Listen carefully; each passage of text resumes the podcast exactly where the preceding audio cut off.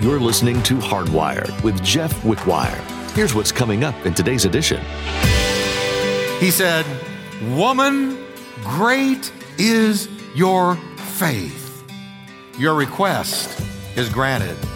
And her daughter was healed that very moment. Jesus scanned her faith.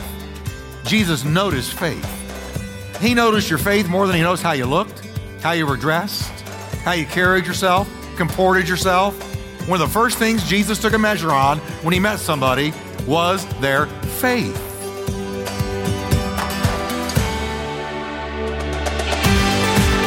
In your walk with Christ, do you ever feel like you're following something that doesn't exist? Do you ever fall prey to the lies of the world and lose faith in the God you serve? Today, in his message, Pastor Jeff wants you to know that the most important thing you can do in your relationship with Christ is maintain the strength of your faith. Above all else, the most important thing you can do to remain in closeness with God is to never lose sight of the prize. Ignore the lies of the world and serve the Lord with your diligence. Well, let's join Pastor Jeff in the book of Galatians, chapter 1, as he continues his message The God Who Responds to Faith. Now, I read my Bible a lot. I don't say that to sound super spiritual or any such thing, but I, after many, many years of walking in the Christian faith, am more convinced than ever that you cannot live without the Word of God as a believer. You must have it. Man should not live by bread alone, by eating normal food, but by every word that proceeds out of the mouth of God. That's what we live by. Now, the Bible tells us something about God, something that we would never know if it were not for the Bible, and that is that God responds to faith. God responds to faith. And without faith, it is impossible to please Him. You can't please Him. Now, the word please, that can come across a little, uh, well, you know, if I don't have faith and He doesn't like me anymore, that's not what God is saying. It's saying that it is faith that moves the hand of God to work on our behalf. It is faith that carries us into His presence to receive answers to prayer. Now, the word please, when it says it's impossible to please him without faith, the word please means to give pleasure to with the added idea of rendering good service to. Now, I really think that hits the meaning best. It's saying it is impossible to serve the Lord effectively uh, or to render good service to Him apart from living by faith. We will never serve the Lord and bear any fruit apart from faith. We must walk by faith. The prophet Habakkuk wrote, The righteous, that's us, we've been declared righteous because of the blood of Jesus. The righteous shall live by his faith. Not by what you see, not by what you feel, not by the way things seem to look to you, but the righteous shall live by faith and not by sight.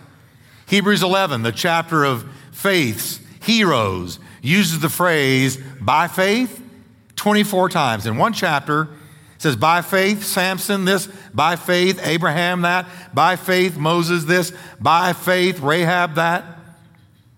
By faith, by faith, normal people did extraordinary things because they were operating by faith. Now, we're a room full of normal people, but we have an extraordinary God who lives inside of us, and He is moved by our faith. Paul wrote in Romans 1:17, the person who has God's approval will live by faith. You know the word faith is used over 500 times in the Bible? Faith. Now, if God says it once, you ought to perk up and listen. But if God says it 500 times, clearly faith is an overarching, through and through, Genesis to Revelation concept for you and me. Faith. 500 times. By faith, normal men and women moved in extraordinary dimensions because God moved on behalf of their faith. Now, you know, It's interesting to me when I study the life of Jesus. I love reading about Jesus, what he did, what he said, how he dealt with people, because Jesus said, If you've seen me, you have seen the Father. If I want to know what God looks like, I look at Jesus. Now, when I study the life of Jesus, I am struck at how many times he dealt with different people's faith level. Jesus was always scanning and judging and sort of taking the temperature of people's faith. And I've noticed that not once did he ever rebuke a man or a woman for having too much faith. I, haven't been able to find it. Never did he say, You should never have stepped out in faith like that. Not one time. He never rebuked faith. But guess what? He did regularly rebuke people for their lack of faith or their little faith. Now, I'm going to tell you, he wasn't saying you don't have enough. He was saying you're not using what you've got. Because faith comes to us by God. And He doesn't give one person a thimbleful and another person a tablespoonful. He's given to every man a measure of faith. And so, if you don't have enough, then that's saying that God didn't give you enough, and that didn't happen. He was saying to them, You have it, but you're not using it. You have it, but you're not applying it. You're not working it. That's what he's saying. Sometimes Jesus was even amazed at the level of a person's faith. He said to the woman who asked him to heal her demon possessed daughter, He said, Woman, great is your faith. Your request is granted. And her daughter was healed that very moment. Jesus scanned her faith. Jesus noticed faith. He noticed your faith more than he knows how you looked, how you were dressed, how you carried yourself, comported yourself. One of the first things Jesus took a measure on when he met somebody was their faith. On the flip side, Jesus was sometimes amazed at a person's lack of faith. He went to his own hometown, and when he went to his own hometown where he'd been raised, he knew everybody, they knew him. It says he could not do, I want you to listen to this, he could not do any miracles there in his own hometown, except he laid his hands on a few sick people and healed them. And he was amazed at their unbelief. Amazed at their unbelief. Now, notice, because of their unbelief, miracles were quenched. Because of their unbelief, not much was going on. Because of their unbelief, the move of God was stagnated, hindered, and halted. Faith matters. Can you say that with me? Faith matters. Now I want you to say with me, I've got enough. Now say with me, I've got all I need. I just need to use it. Now turn to your neighbor and tell him that's good preaching. In Matthew 13, in his parable of the mustard seed, Jesus talked about the way that faith should grow. Faith should always be a growing thing. He says we go by faith to faith, glory to glory, victory to victory. Faith should never remain stagnant. He talked about the way faith should grow, starting out as the smallest of seeds, the mustard seed, but ultimately blossoming into a great tree where others find comfort and shade from the heat. Without faith, says the Bible, it is impossible to please or rightly serve the Lord. You must use your faith. I can personally testify to you today that faith can rewrite your future. Now, I'm going to tell you the devil will tell you some things about your future. The devil will tell you you're never going to amount to anything, or because of your mistakes, you can't go anywhere, or because of what you've done, God has done with you and all of them are lies. Faith can rewrite your future. The most powerful thing a person can do to change their life is to put their life in the hands of Jesus and say, Lord, no matter what mess I've made of it, I totally, completely yield to you. And when you do that, faith begins to rewrite your whole future.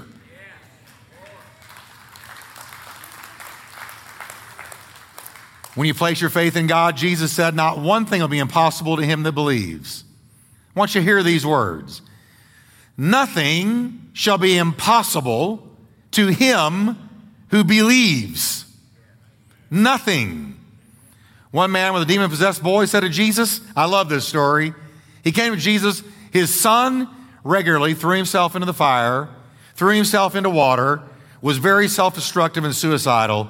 And the, the man, the father came to Jesus, and here's what he said He said, If you can do anything, take pity on us and help us. Well, what a statement of faith about Jesus. If you can do anything.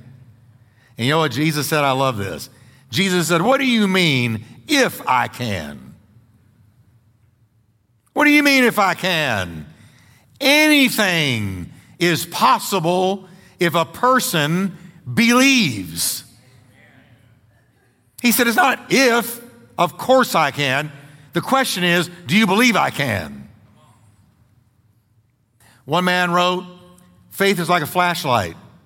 No matter how dark it gets, it'll help you find your way.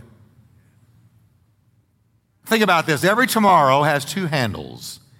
We can take hold of the handle of anxiety, or we can take hold of the handle of faith. How do you live? When you wake up in the morning, do you grab the handle of anxiety and push that plow all day, full of fear, full of angst, full of doubt, full of uncertainty? Or do you grab the handle of faith and say, everything is possible to him who believes? Prayer is asking God for rain, faith is picking up an umbrella. I prayed, here it comes. I like people that are always walking around with umbrellas. What, what are you carrying that for? Because God's about to rain on me. God's about to rain on me. And I'm expecting it because I've prayed for it. I like umbrella people. I want you to be umbrella people. Walk in here with your umbrella. We're expecting the rain of God. I hear the sound of an abundance of rain. What most people don't realize is faith is not a pill you take, it's a muscle you use. If you don't use your faith, it'll make like a muscle, it'll atrophy and die on you. Truly, with faith, you can use it or lose it. I'm not saying you're going to lose your salvation, but your fruitfulness, your power, your walk with God will all disappear if you don't use your faith. The world says, seeing is believing. Let me see it and I'll believe it. Faith says, believing is seeing. Faith is the substance of things you're hoping for. It's evidence, proof of things not yet seen. They're there, they're in God's promises, but they haven't arrived yet. But faith sees it. Faith cuts through the fog, cuts through the dark, cuts through what you can't see, and says, Welcome to that which has not yet arrived faith. Can you say with me, faith? faith? It's the evidence. If you got faith for something you don't see yet, then it's as good as here. It's as good as here. Because faith sees what your natural eye can't see. Now, the Bible teaches that faith is the means by which we obtain the promises of God. Faith is the means. I used to fish. I had a fishing boat, I had a bass boat when I was in East Texas. I really got into it. And, and here's the thing about fishing this is real basic. This is fishing 101. But you throw that line out there, and a fish hits that lure, the only thing keeping you in touch with that fish and that guarantees you ever getting it into the boat is that line. The line brings in the catch. Your faith is the line. You cast it and you grab hold of the promises of God, and though they fight and struggle and seem to elude you, you reel them in by the line of faith. By faith, we obtain the promises of God.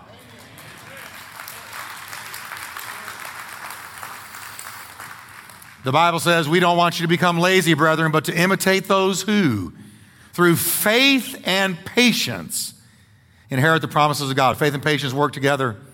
I believe it. It's there. It's mine in God. And I can wait for His timing. I can wait for His timing. A lot of people have the faith, but not the patience. And they give up and they create an Ishmael like Abraham did. Abraham had faith, but he didn't have the patience for the timing, and he made a huge mistake.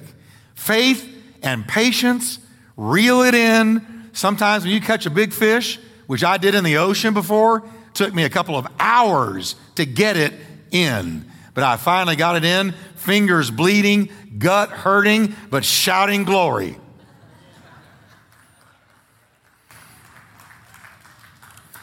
Now, the writer gives us two prerequisites to operating in faith. But he begins by pointing something out. He says, Let me give you the terms of the agreement. That when you come to me, I'm going to answer you. But here's the terms He that comes to God must believe that he is, and that he's a rewarder of those that diligently seek him. Now, let me just begin by pointing something out that I didn't see till this week when I was getting this message ready.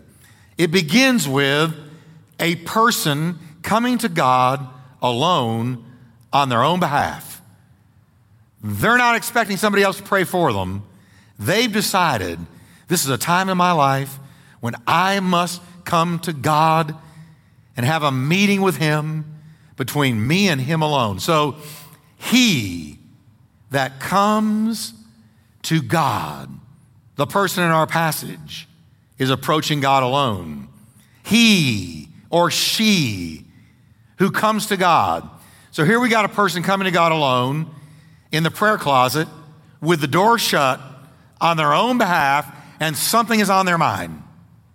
They need something. They need to hear something. They need to be with Him. The passage does not say when someone else comes to God on His behalf. The passage says, He that comes to God himself. So this person is getting serious with God. Now, I'm not saying that we shouldn't have others pray for us or that we shouldn't pray for others. But, folks, there are some things only we can come to God for, for ourselves. Let me give you some examples. Our own salvation. He that comes to God must come to Him Himself if he wants to be saved? How about repentance, forgiveness, to maintain our daily fellowship with him? I do that every day. I go to God alone, me and him, in the prayer closet, to receive a word of personal direction. Just to name a few, we need to go and pour out our hearts before him, between us and him alone. How often are you doing that? How often do you go to God alone? How often do you shut People magazine, in case you have it, turn off TV, take the phone off the hook, go into a room, shut the door, stop all intrusion, get on your knees, and say, God, it's me coming to you in the place of prayer. There's no one else. I need your audience. Once a week, Twice a week? See, there ought to be times all the time when we go to Him alone. In this respect, faith is like a toothbrush. We should all have one and we should all use it daily, but don't use somebody else's. Ah. Use your own toothbrush and use your own faith. You won't go to heaven on mama's coattails, I promise you.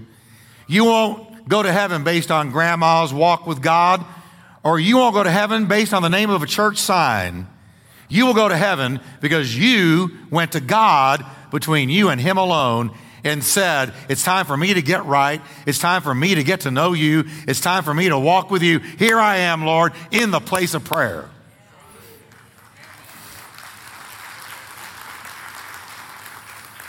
Then the writer says, secondly, this person that comes to God must believe that he is.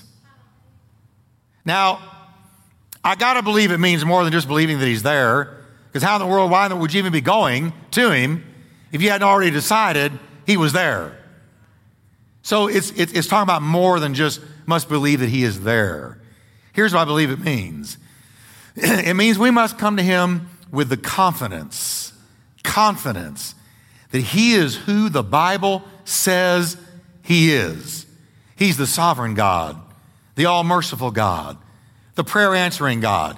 John said, We have this confidence. We have this confidence that if we ask anything according to His will, He hears us. And if we know that He hears us, we know we have the petitions we've asked of Him. Now, notice in that verse, there's two no's not hope so, maybe so, perhaps so, no so. How do I know I have the petitions I've asked of Him unless I believe something about Him?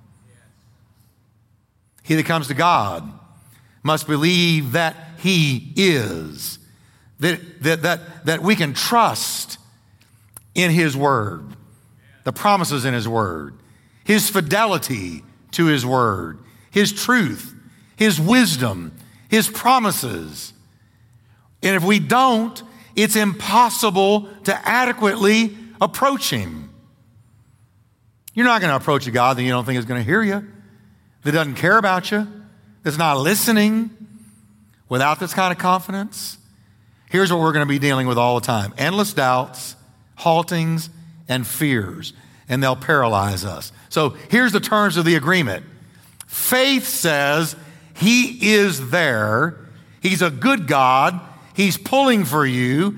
He's fighting for you and he wants to answer you. It is your Father's good pleasure to give you the kingdom.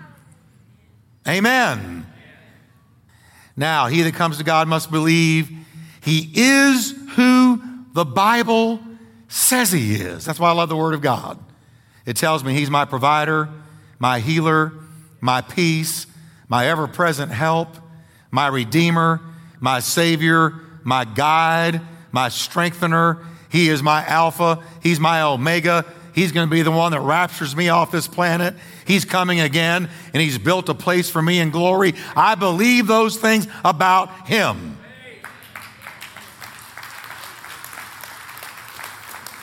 Amen. So he that comes to God must believe this. Now, the second thing he says, he's a rewarding God. He that comes to God must believe that he is, and that he rewards those who diligently seek him. Now, I got to tell you, this is not lukewarm Christianity he's talking about. Diligently means this is not a casual seeker.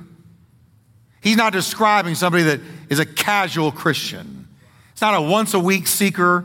It's not a whoops, I'm in trouble again, God seeker who only wants to go to God to get out of trouble. As soon as they're out of trouble, they're away from God again. He's talking about a diligent, 100% totally committed seeker that he's describing. Diligent means I'm doing something with my whole heart. There is nothing half hearted about it. God said through Solomon, You will seek me and you will find me when you search for me with all your heart. All your heart. There's almost a desperation to it. I've got to have God. I've got to find God. I've got to come to know Him. I've got to press into Him. I've got to know Him better today than I knew Him yesterday. I'm hungry for Him, thirsty for Him, longing for Him, pressing into Him. When we're forced to believe in what we can't see, it can be hard to get on board. Society tells us that the only thing worth investing our time in is what we can see right in front of us. Today, we learn from Pastor Jeff that if you want to move on from the empty promises of this world, you need to give your life to Jesus. Let Him take on your burdens and be set free from what's holding you back. Be transformed by God's perfect gift of grace. For more teachings and information about this ministry, we encourage you to check out hardwired.org. Pastor Jeff Wickwire has many more messages there. You'll find them under the audio tab. This will surely help you be encouraged in the Word.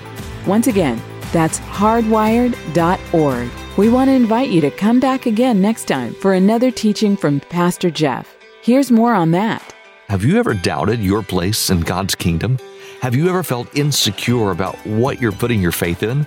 Next time with Pastor Jeff, we learned that as improbable as it may seem, if you want to change your life around for the better, you need to let God's grace wash you clean. Turn your life around right now by accepting God's perfect love. Invest in eternity and leave the pain of this world behind. God's free gift of grace will always be enough.